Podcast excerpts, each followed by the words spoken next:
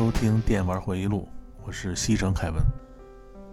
呃，今天我刚才抽的话题啊，一看还是影视。呃，之前呢做过一次日剧排名，其实主要呢是想借这个排名啊，呃，推荐一下电视剧，呃，大家交换一下信息。啊，那两期呢，大家也都反应还不错，所以今天我一想啊，咱们既然又抽到影视啊，呃，咱们就来一个十大美剧排名，啊，呃，我从差不多五十部美剧里啊，然后挑出二十部，然后从这个二十部里呢，再选出十部，呃，这次呢没入选我这十个排名的啊，我也提一下。省得你们又该说了啊，怎么没有这个啊？不能接受的话，呃，因为最近这疫情病毒啊又开始升级变异了啊，加上这段时间呢，确实是没有什么好的影视剧，所以平时收集一些好的电视剧和电影啊，还是很有必要的。我觉得这也算我为社会做的一点点贡献啊，呃，让大家都在家里看片儿，减少你们出行聚会的时间。呃，尤其是有老婆的那些人啊，平时多攒点电视剧啊，你还可以稳住他们不打扰你啊，这个还是很关键的。尤其这几天啊，这个《炉石传说》啊，《暴风城下的集结》刚上线，我发现我媳妇儿最近也没片儿看了啊，所以大家赶紧交换一下信息，否则这新版本一出啊，这个必须要花点时间来研究这新的卡组。其实我一般玩炉石啊，一般是等这个新版本出来以后啊，先会看一些国内外网上啊知名主播他们的那些卡组，等大家基本上这些卡组都差不多以后呢，我会针对线上用的最多的某一个职业，然后调整到完全制约他们的一套牌，因为我觉得这么玩比较有意思啊。虽然炉石传说里没有人敢说自己的卡。所有职业全都克，呃，但你像之前的那些什么青玉德呀、基数奇呀这些，还有这个上个版本的这个王宇流 DH，啊，就这些暴雪主要推荐的职业，说实话，你用别的职业打，那真的是不太好打。所以我呢，就一般就喜欢在这个主流的卡组的基础上，就是多换一点针对这些职业的牌，这样你遇到他们以后呢。起码会打得比较舒服一点，而且你打天梯冲传说到后期啊，基本上也就那一两个快攻职业，啊，这时候你要弄一个让对手非常难受的卡组啊，打起来那都是双倍的乐趣。呃，然后游戏方面呢，八月的游戏啊，我唯一关注的几个啊，一个就是这个 PS 五要出的《对马岛之魂》啊，导演剪辑版。这个，如果你之前没玩过 PS 四上的啊，我建议你买 PS 五版，因为它这里边还收录了伊奇岛之章啊。这个章节呢，时长都快顶一个新的游戏了，大约在十五到二十多个小时之间的流程。然后值得关注的就是啊，PS 五的画质大幅度的提升啊，手柄呢还有力反馈等变化，所以建议没玩过。呃，对马岛之魂的选 PS 五版。如果你之前玩过 PS 四啊，那建议还是买 PS 四的，因为它这个两个版本啊，好像是不相通啊，也不知道他们怎么想的啊。另外一个就是价格啊，PS 五要比 PS 四呃贵一点。然后 NS 的这个月啊，英雄不再三啊，应该不会入了啊，因为。我不太喜欢这种太搞怪的啊，主要其实也是没有时间玩，因为最近这个战锤 AOS 三版主权大包出了以后啊，然后又挑起我呃涂战锤的那颗金了。不过说真的啊，这版金人真的是太帅了。其实有想入战锤坑的啊，这三版的 AOS 真的是一个最好的时机。呃，你看上周战锤 AOS 西格玛时代。然后三个新手包也都分别出了啊，一个是最小的那个战士版的新手包啊，两百多块钱，呃，里边有十八个单位啊，六个雷柱神兵，然后十二个残暴小子，然后就是这个中间的啊先驱版新手包，啊，里边呢是三十二个单位啊，十个雷柱神兵，二十二个残暴小子，然后最大的终极版新手包啊也是三十二个单位啊，加上五个场景建筑，而且这次呢他还出了一个二百多块钱左右的这个新手涂装包啊，非常的超值。呃，里边有十三瓶十二毫升的涂装漆，然后呢，基本上就是这个雷柱神兵和残暴小子的常用配色。里边带一支初学者的涂装笔啊，一个剪钳，一个刮刀，呃，基本上满足了新手用来上色的这个需求。因为它这个漆啊，比你一瓶一瓶单买要值多了。呃，文案区呢有图，大家可以看看啊。如果对战锤感兴趣的，其实现在就可以入手。还有一个呢，就是现在这个战锤的模型啊，不像以前老版的这个模型啊，完全用这个胶水粘，现在都是有那个插槽的啊，组合起来非常的方便。一般什么盾呐、武器呀，还不能先粘上，不然有好多地儿啊给挡住了，不好画。现在好了啊，这个因为有插槽，那盾可以随时的拿下来，等画好手臂和盾牌呢，再直接装上。呃，这 G W 公司啊，也是慢慢的参考这个万代的模型啊，越来越人性化，加上现在的人物设计啊，真的是越来越帅气啊。我有很多玩高达的朋友啊，也都入坑战锤了。其实一开始啊，你不用去搞懂这些什么规则呀什么的，啊，专为这个模型好看买的人有的是，啊，了解一下这个史诗的剧情，啊，涂涂这个模型摆在桌上。啊，工作累的时候，时不时的欣赏一下啊，这个绝对有解压的功效。你看，我认识一哥们儿啊，呃，他呢就是喜欢涂这个战锤，然后他老婆原来啊特别喜欢画那种就是成人的涂色书，不知道大家记不记得啊？就是前几年有一段时间特别流行那种就是成人的涂色书，好像叫《秘密花园》。你看那一段时间啊，就是朋友圈里全都是发这些涂色的照片。当时我老婆就跟风啊，买了好多这种书啊，因为主要我是搞设计的，原来也画画，经常会收一些比较知名的美术用品啊。因为我是特别喜欢逛这个文具店啊，就反正是好看的东西啊，什么笔啊、本儿啊，反正都喜欢。呃，之前也会收一些呃。各国的那些知名品牌的彩铅，因为这个美术用品的东西啊，真的是一分钱一分货。然后我有一盒这个荷尔拜因一百色的彩铅啊，因为当时买的时候也挺贵的，差不多上千块钱就这一盒。其实我那个是把它当做手办一样收藏的。经常用彩铅的朋友应该知道啊，荷尔拜因的彩铅呢，这个颜色啊非常的清新淡雅，画出来呢非常的好看。然后呢，就被我老婆无情的用来涂这个神秘花园了，然后涂了两张，他就烦了啊！这个你想，那铅笔你一削，那就不是新的了，对吧？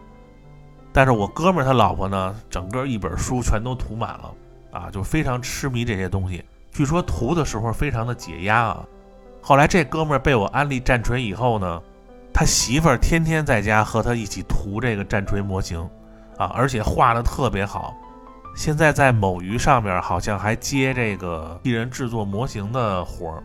所以这个玩意儿啊，呃，你也可以发展一下你的那位啊，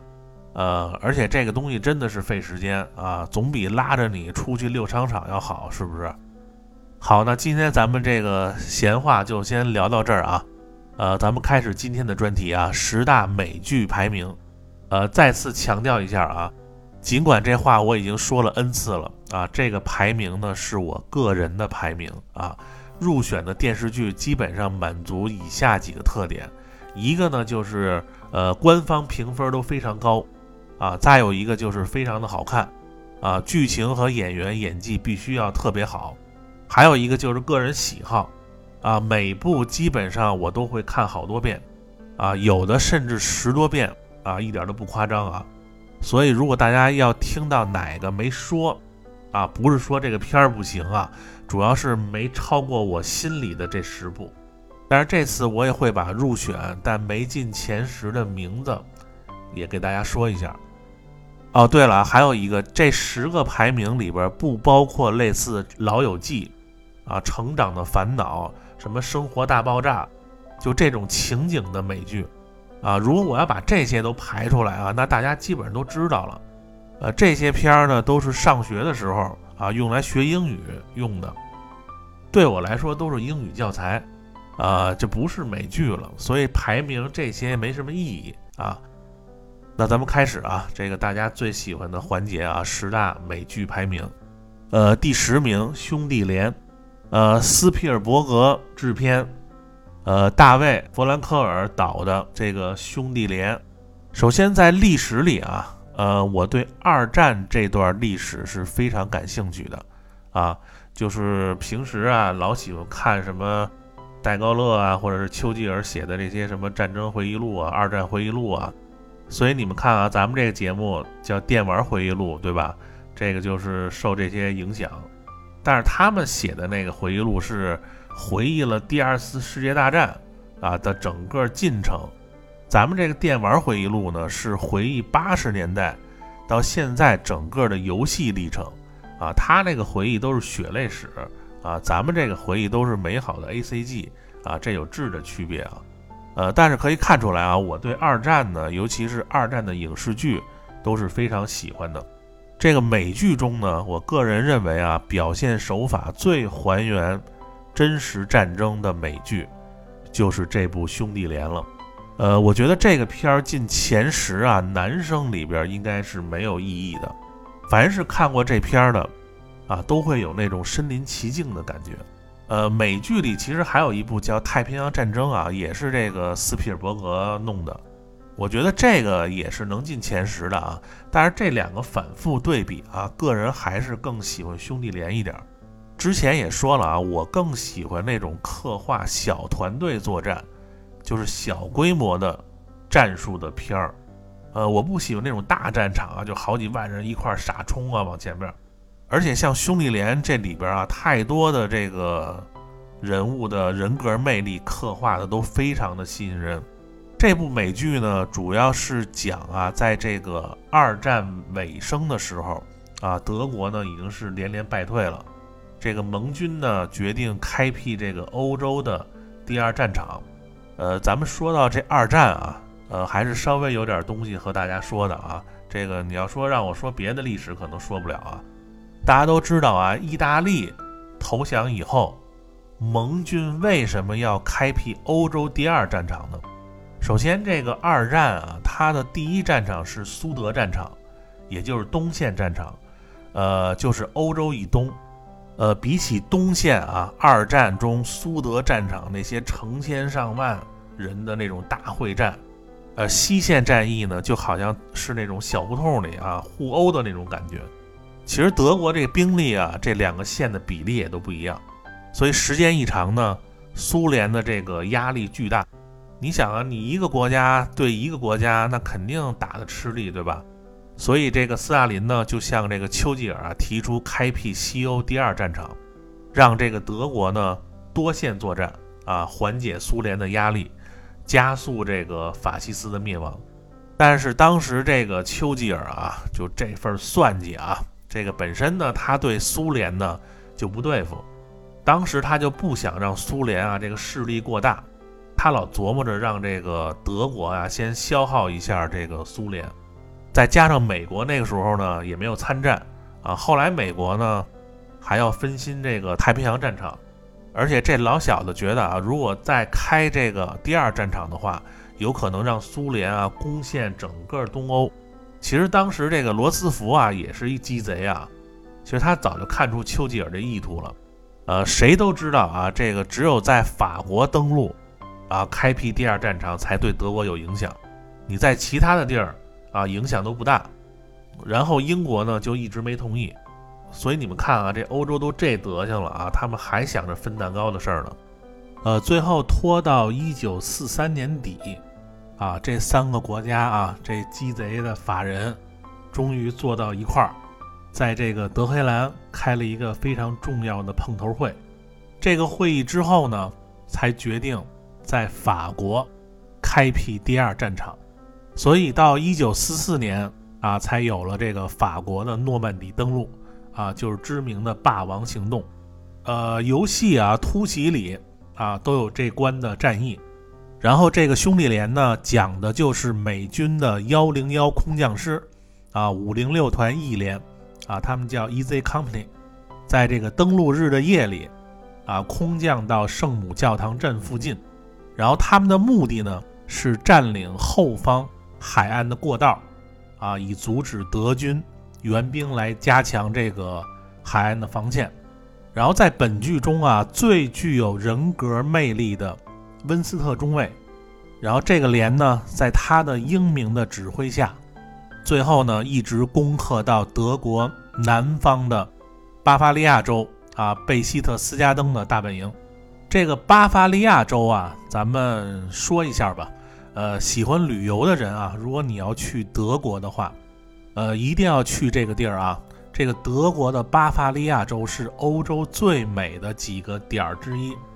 你像知名的巴伐利亚国王路德维希二世的天鹅堡啊，就在那块儿，那个梦幻中的城堡。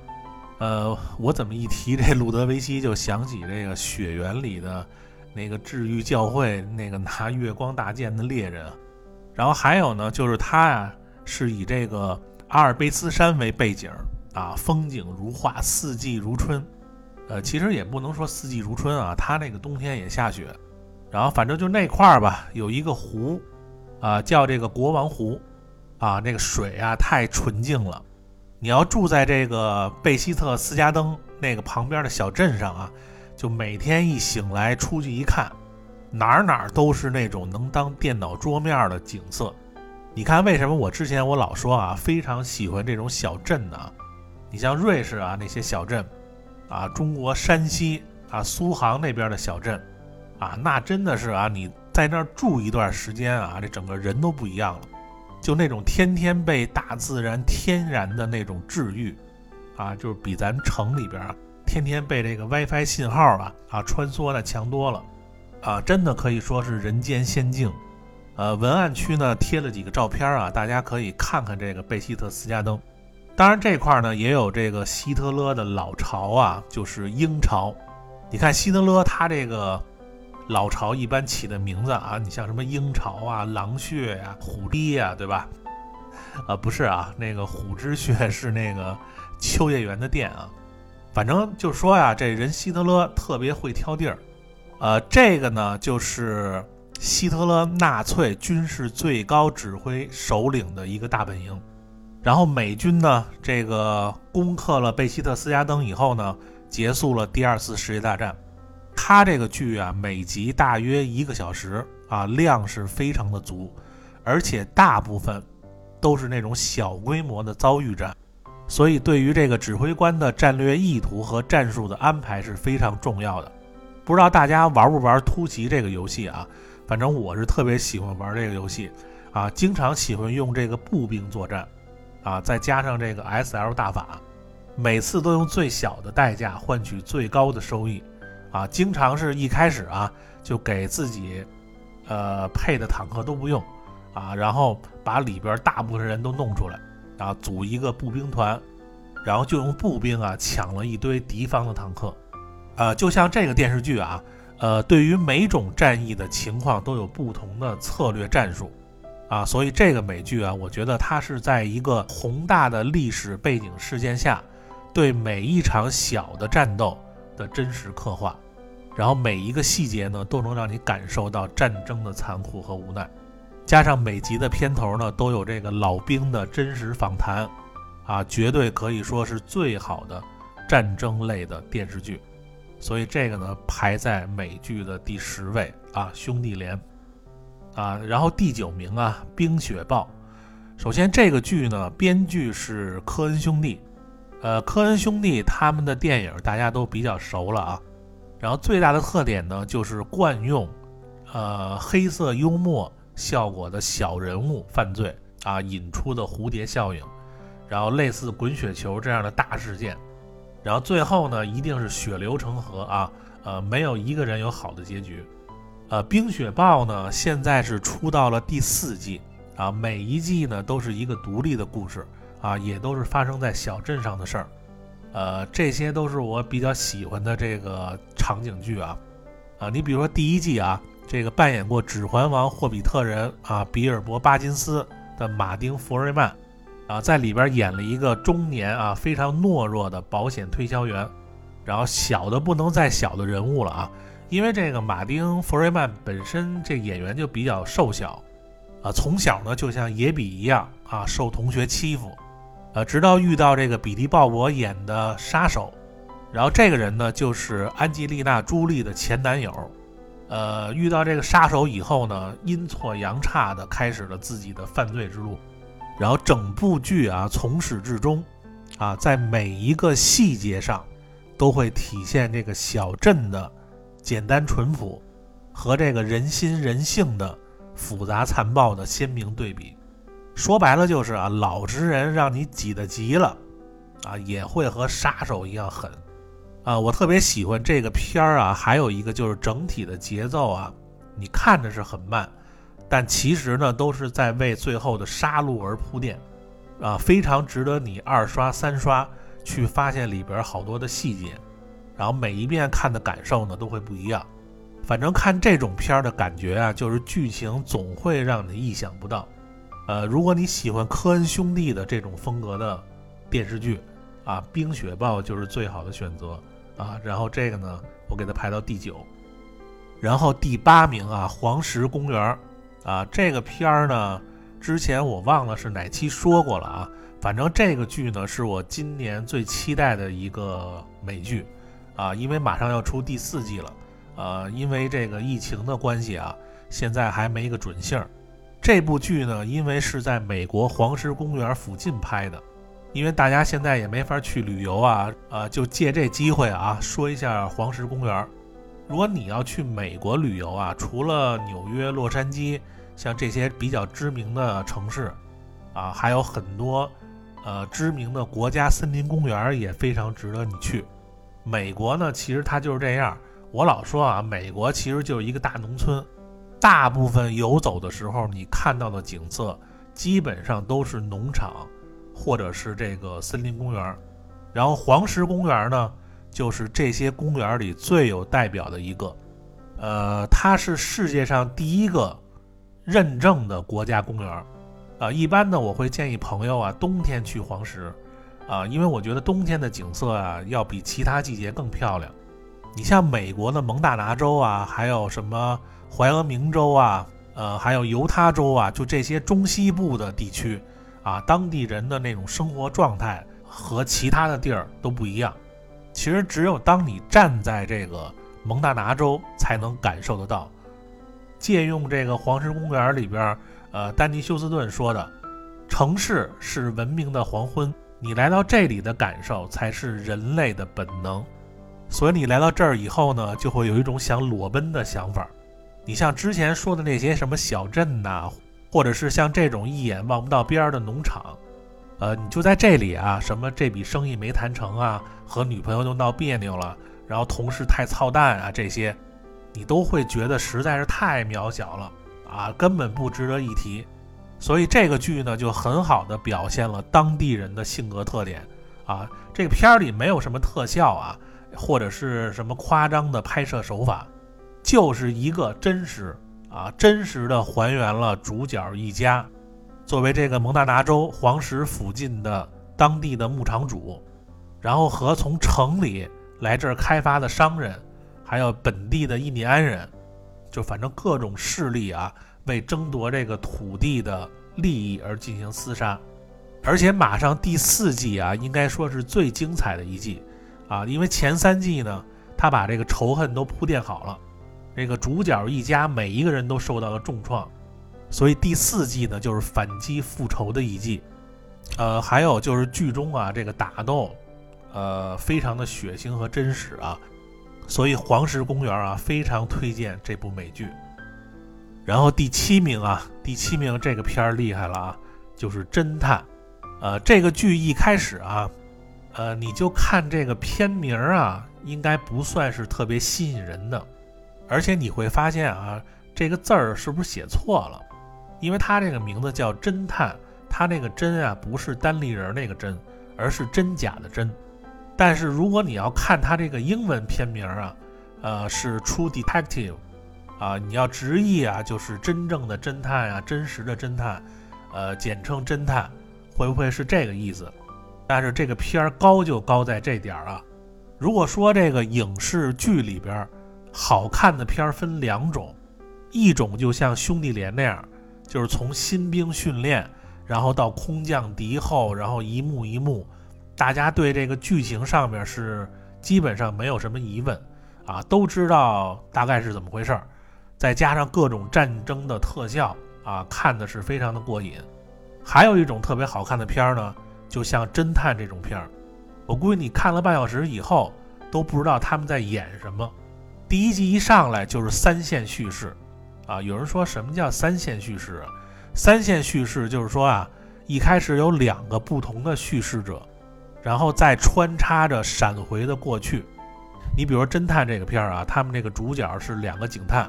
呃，从第一集开始，这两个人呢就分别的介绍对方的情况，然后呢就是演之前。他们在一起合作案件的时候，中间又会穿插两个人的叙述，然后这个就会让你感觉特别的乱啊，看不懂。所以我说啊，这个侦探第一集啊，估计就能劝退百分之九十的人。所以基本上能坚持看完前两集的人，才会发现，就这部美剧啊，就好像你喝完那种后劲儿特别大的酒一样，会越来越觉得这个片儿神奇。虽然前面你会觉得非常的乱，但是不管这两个人的叙述方式有多么的不一样，但是关于案情的描述信息是完全一致的。而且人这片儿吧，和其他侦探剧不一样的地儿啊，就是一般的侦探剧一集一个案件，人这个呢，整个一季是一个案件。他这个主要讲的是这个小马和这个拉斯特啊是两个搭档。啊，小马呢是那种比较圆滑、人见人爱的那种人，而拉斯特呢是属于这种高智商啊，各方面业务能力都特别强，但是由于之前的经历比较复杂，然后导致一直沉浸在自己的世界里，然后这两个不同性格的人一起合作查一件非常古怪的杀人案件，然后被害人呢一丝不挂的被安上鹿角。然后摆在一棵大树的下边，背上呢画着神秘的宗教符号。然后剧中呢，你会被这个拉斯特啊很多的哲学观，啊，会让你感觉啊这个人真的太不一般了。就这种感觉有点像这个《天道》里王志文演的那丁元英。呃，不知道大家看过《天道》没有啊？如果我要说这个十大国产剧啊，这个《天道》肯定能排一个位置。呃，就是说，所有的人和事儿，他都能看透这个本质。你从这个拉斯特审讯的时候，你就能看出来。呃，我这么说，有听友可能没看过这片儿啊，可能感觉不出来。所以这个片儿呢，我建议你们耐心的看下去啊，最好第一集呢刷两遍，然后你再往后看，会慢慢的觉得啊，还有侦探剧能超越这个的吗？啊，就这个剧特别的经典。然后另外呢，这个片头啊，这个特效啊，按设计的术语啊，啊，这种双重曝光的特效片头也是非常的有创意，五星安利这个剧啊，侦探。然后咱们继续啊，第六名啊，女王的棋局，呃，去年年底呢，网飞出品了一部以国际象棋为题材的美剧，啊，经常看美剧都知道啊。呃，网飞这个公司呢，出品的电视剧啊，一般都是制作精良的作品，啊，很少有那种就是特别次的片儿。你像《爱、死亡与机器人》《怪奇物语》啊，《毒枭》《浴血黑帮》《暗黑》，还有去年网飞的《甜蜜家园》和《弥留之国的爱丽丝》。其实网飞还买过这个潘粤明主演的《白夜追凶》啊，我原来多次安利朋友啊。这个《白夜追凶》是近几年最好的国产电视剧，果然这个网飞和我的品味是一样的。反正就这些片儿啊，呃，都是精品中的精品。呃，虽然这里边的美剧呢没有上我这个美剧的排名啊，但是呢，这些片儿大家都可以找来看啊，都是非常好的电视剧。直到去年呢，我看了他出的这个《女王的棋局》啊。因为我对下棋的影视剧还是比较感兴趣的。呃，一个是个人比较喜欢中国象棋啊，国际象棋呢略懂一点儿，再加上经常看这个《棋魂》，所以呢就想看一下这个国际象棋的电视剧能拍成什么样。然后果然啊，这部片儿没有让我失望。其实一开始啊，这部美剧我排的是第五名，后来呢还是排在了第六。还是给大家简单的介绍一下剧情啊。这个时间发生在当时的这个冷战时期，在这个美国肯塔基州啊孤儿院，贝斯哈蒙啊这小女孩，然后有一天呢，她偶然在这个杂物室里看到一个老的勤杂人员，咱们就管他叫老谢啊。这老谢呢，一个人在下象棋，然后便对这种游戏呢非常的感兴趣。之后这老谢呢就开始教这个哈蒙下棋。然后当时孤儿院呢，每天会给这个小朋友们吃一粒镇定剂，然后哈蒙吃了以后呢，晚上躺在床上，他会看到天上有这个象棋的棋盘和棋子儿，在自动的复原每天的棋局。然后就这样啊，每天吃完镇定剂的这个哈蒙呢，在床上看着天花板自己练习象棋，很快啊，他以过人的天赋。就超过了他的启蒙老师老谢，以及老谢的象棋俱乐部的朋友们。然后之后呢，哈蒙呢被人收养，离开了孤儿院。然后当时呢，美国通过了一项禁止给儿童服用镇静剂药的法案，所以哈蒙呢在帮他养母拿药的时候，啊，偷了一本象棋杂志，啊，以及把这个药啊私下藏了很多粒。啊，用于这个冥想练习象棋，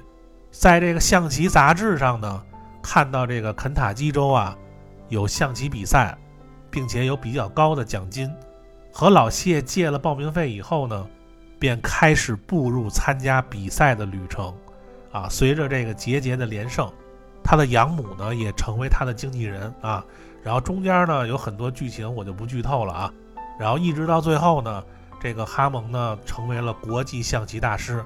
和世界级的棋手比赛。呃，这个剧主要就是讲这么一个故事啊。然后虽然情节比较老套啊，但是这个片儿里呢，细节特别多。先啊，它这个剧名啊，其实叫《后羿弃兵》啊。为什么叫这个名字呢？其实它这个“后羿弃兵”啊，是国际象棋里的一个专业术语